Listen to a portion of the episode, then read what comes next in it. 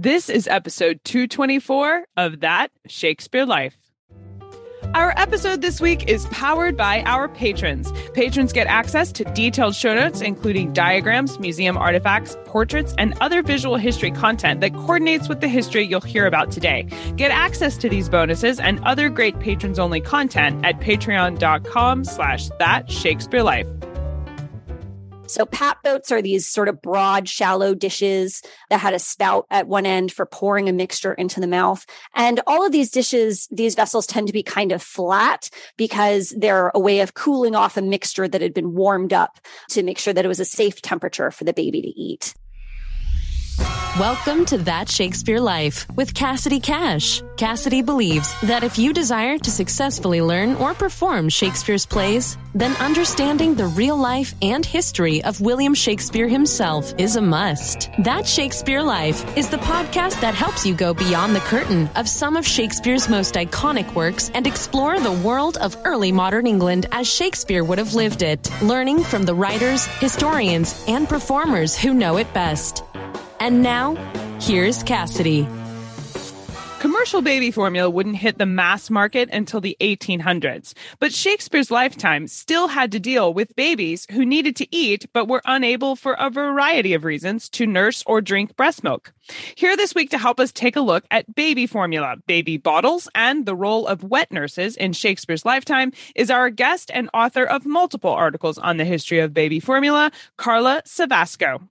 Carla Cevasco is a scholar interested in the food, the body, material culture, gender, and race in early America. She is assistant professor of American Studies at Rutgers University, New Brunswick. Her first book, Violent Appetites Hunger in the Early Northeast, was published by Yale University in 2022. You can find out more about Carla and her work, including links to her articles on 16th century infant formula, in the show notes for today's episode. Hello, Carla. Welcome to the show. Thank you for having me. What were some of the reasons or situations that we know about where babies in the 16th century would need to consume something other than breast milk during their infancy? Well, first of all, there's the problem of maternal mortality. You know, before the modern era, it's something like one in 20 women might have died in childbirth. So from the jump, there are babies who don't have mothers who are alive anymore there's also, even if mom is alive, there's a lot of sort of run of the mill breastfeeding problems that might happen on the maternal side, um, which people still might struggle with today. Things like low supply or nipple cracking uh, or mastitis. And those latter two issues are much more dangerous in the early modern period than they are today because there are no antibiotics. So that, you know, cracked nipples today are something that could be easily addressed, but in the early modern period might lead to a life threatening infection as, as mastitis might. So those were the types of problems that might be faced on the mother's side. But then on the infant side as well, there are infants who um, have a more challenging time with breastfeeding, babies who are born premature and might have trouble latching or just really sleepy, and other physiological challenges with latching, like having a tongue tie or a cleft palate. So breastfeeding relies on mom having enough milk and being able to get baby to latch on. And sometimes all of those factors didn't line up in the early modern period as today, creating challenges for, for infants to be able to have breast breast milk. In the 16th century, were wet nurses the first alternative for women who experienced some of these problems? It really depends on people's class background. So wealthy people were more able to employ wet nurses. They would either send their children away to live with the nurse, or the more expensive option was to actually bring the nurse in to live in the family home. And so take on, you know, paying for the nurse's room and board. But also during this time, there might have been other people other than these, uh, you know, paid wet nurses or enslaved wet nurses who might have been available. Um, we have to remember that there was not access to modern birth control during this time. People had a lot of ways to try to manage and control their fertility, um, and often they were trying to space births as as widely as they could.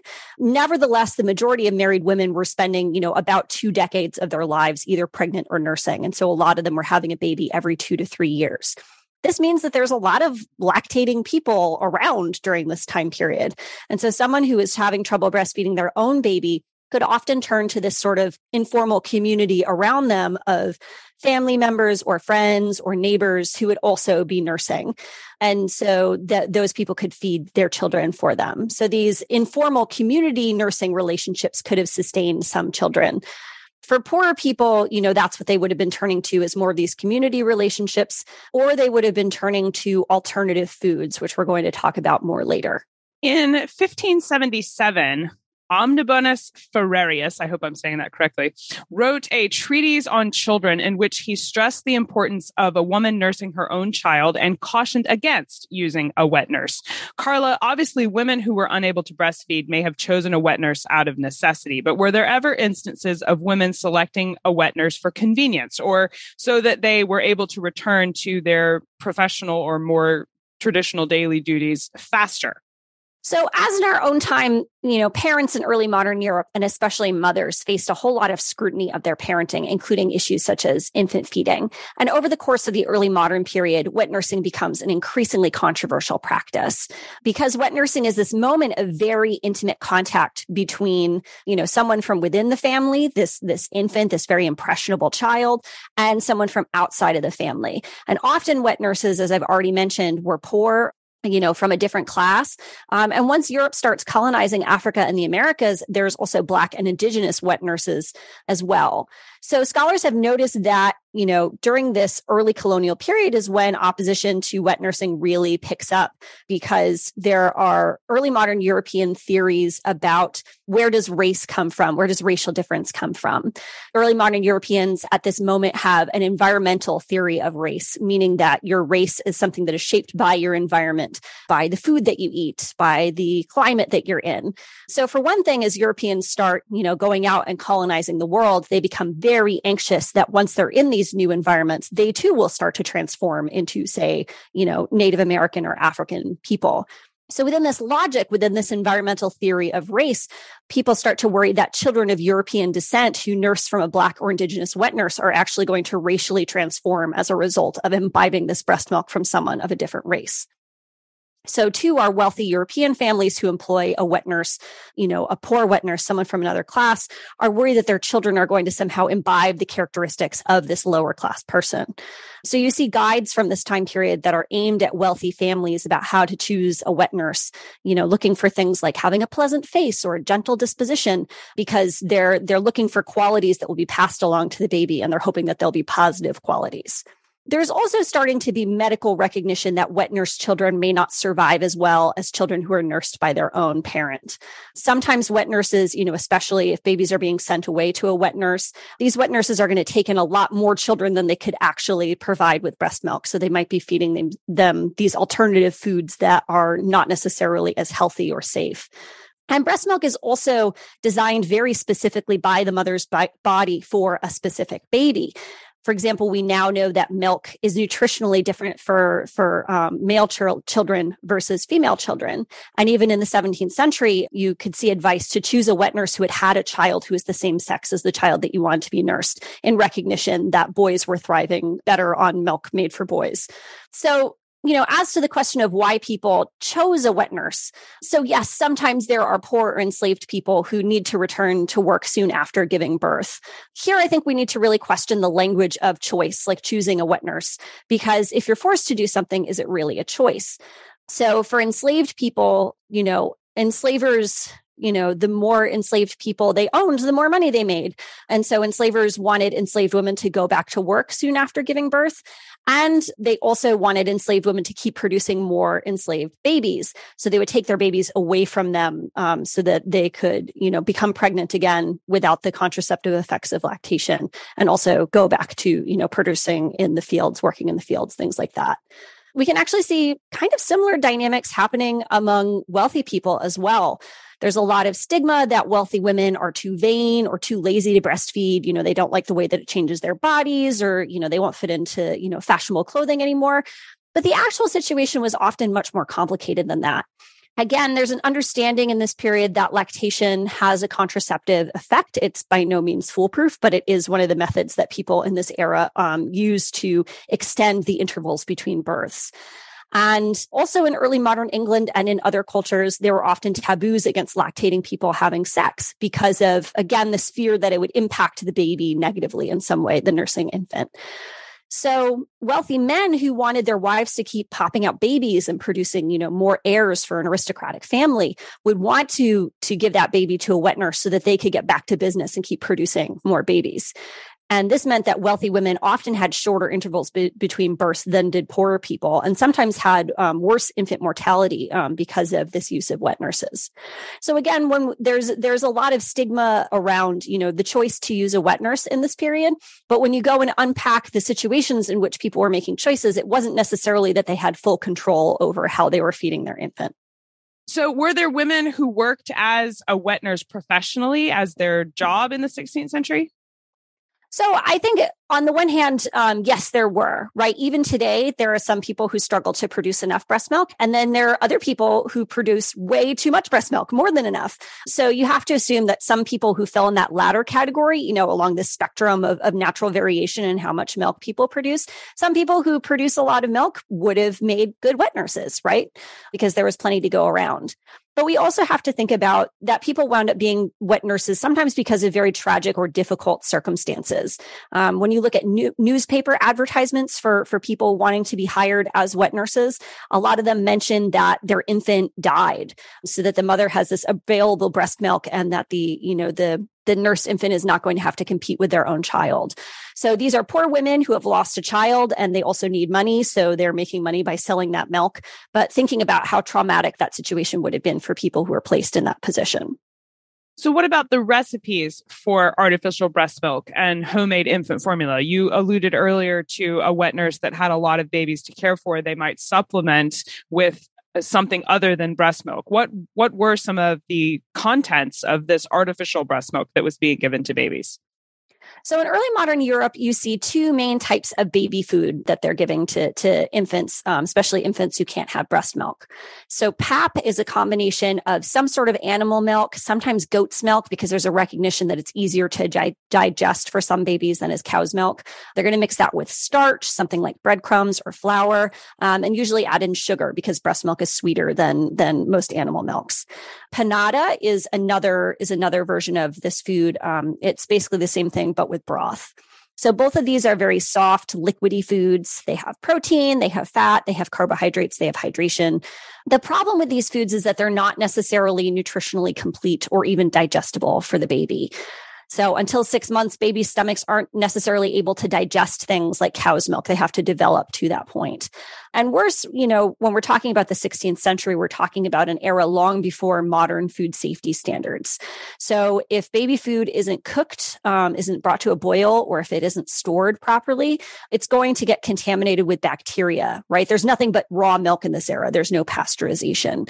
And, you know, the utensils or vessels that were used to store these foods might also be contaminated with bacteria or they're made of pewter or other materials that might contain lead, which we know isn't good for babies. So babies who are fed these alternative foods have a tendency to fail to grow, failure to thrive, or they get chronic diarrhea, um, which is very, very dangerous for babies. So there's a recognition that spoon-fed babies tend to die at an astronomically higher rate than breastfed, breastfed babies do in this era. Um, and there's also a recognition that summer is a particularly dangerous time for babies because of the hotter temperatures and the increased risk of foodborne illness that faces babies who are fed foods other than breast milk. So in Shakespeare's time, there is not a safe, nutritionally complete alternative to breastfeeding, um, like we have now in the form of infant formula. So babies who had to feed their their babies alternative foods in Shakespeare's time were really keenly aware that they were taking a risk that their baby would get very sick, and so they were going to be doing this only when they had no other options and couldn't get breast milk some other way. Well, what about you mentioned spoon fed babies versus breast fed babies? How were they getting the babies to eat the formula? Was there something like a 16th century baby bottle or what what were the infant apparatus for getting the artificial breast milk into the child? So there's a variety of vessels when you go look at museum collections that were used to feed both sick people, actually invalids, and also babies in the early modern period. So pap boats are these sort of broad, shallow dishes that had a spout at one end for pouring a mixture into the mouth. And all of these dishes, these vessels tend to be kind of flat because they're a way of cooling off a mixture that had been warmed up to make sure that it was a safe temperature for the baby to eat.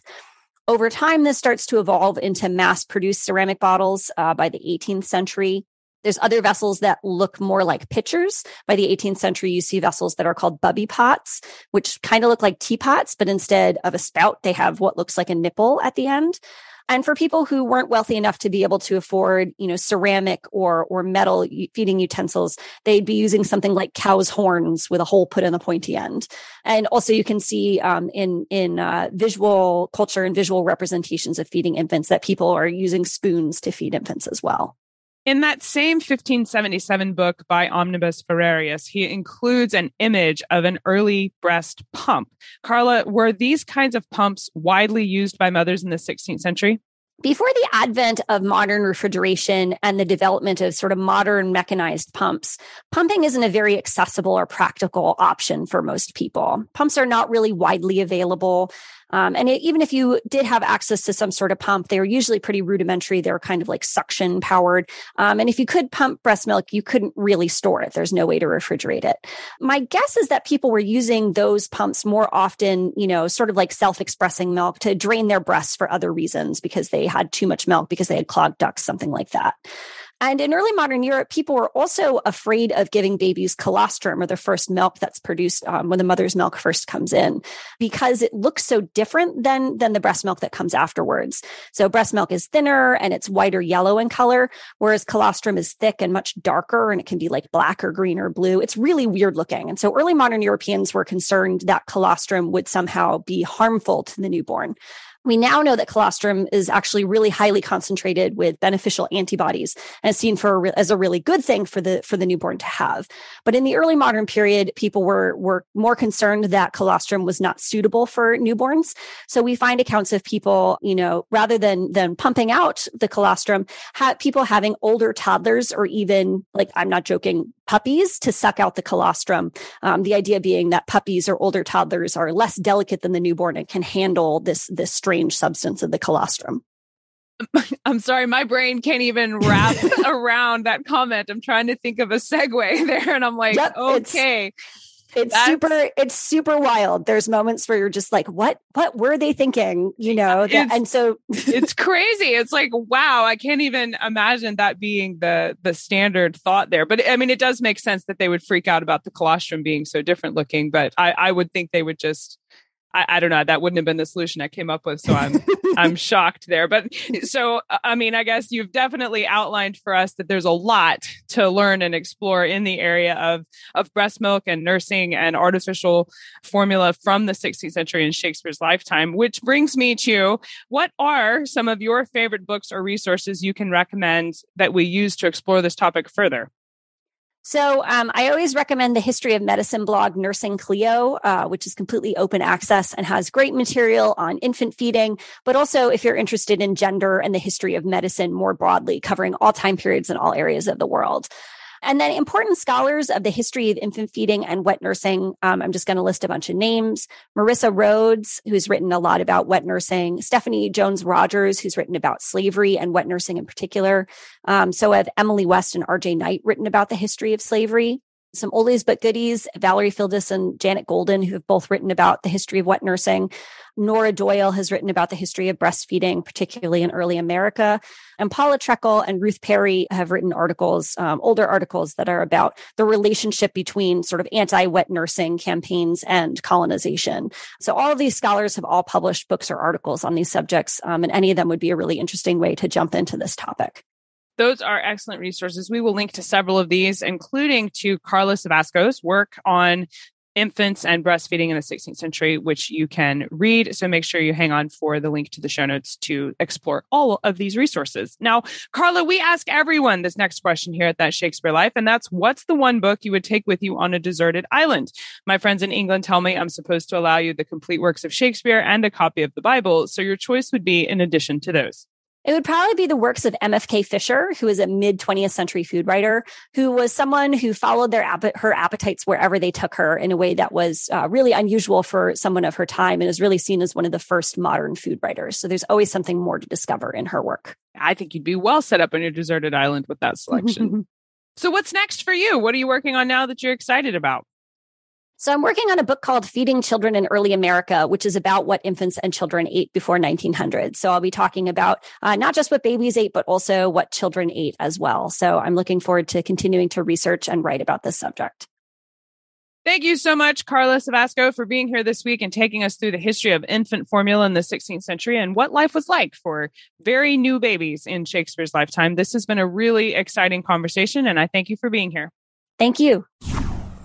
If you enjoyed our show today, be sure to let us know by leaving us a comment and a rating on the platform you're listening from today. Our show is equipped with show notes on our website that contain links to more information on Carla Cevasco and her work into 16th century infant formula. You'll also be able to find links to the books and resources she recommends for you to use when you want to learn more about today's topic. You can find all of these things completely free at CassidyCash.com slash episode 224.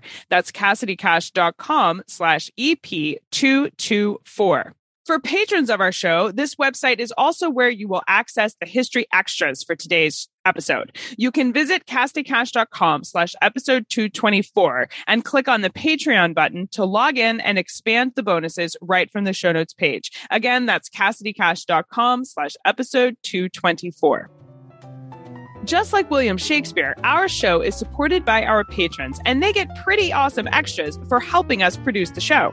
Along with detailed show notes for each episode that lets you access in depth research for the topics that we cover, patrons also get bonus interviews not available on the podcast, along with special patrons only content, including exclusive documentaries produced by us here at That Shakespeare Life, as well as from some partnering historical organizations. We also have three minute animated plays, virtual tours, and so much more.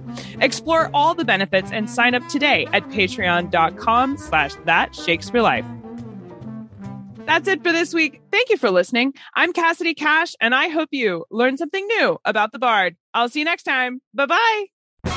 Thank you for listening to That Shakespeare Life. As always, the best conversations happen after the episode over at CassidyCash.com. Become a part of a vibrant Shakespeare conversation by adding your voice over at the website. Until next time, remember, when you want to know William Shakespeare, you have to go behind the curtain and into That Shakespeare Life.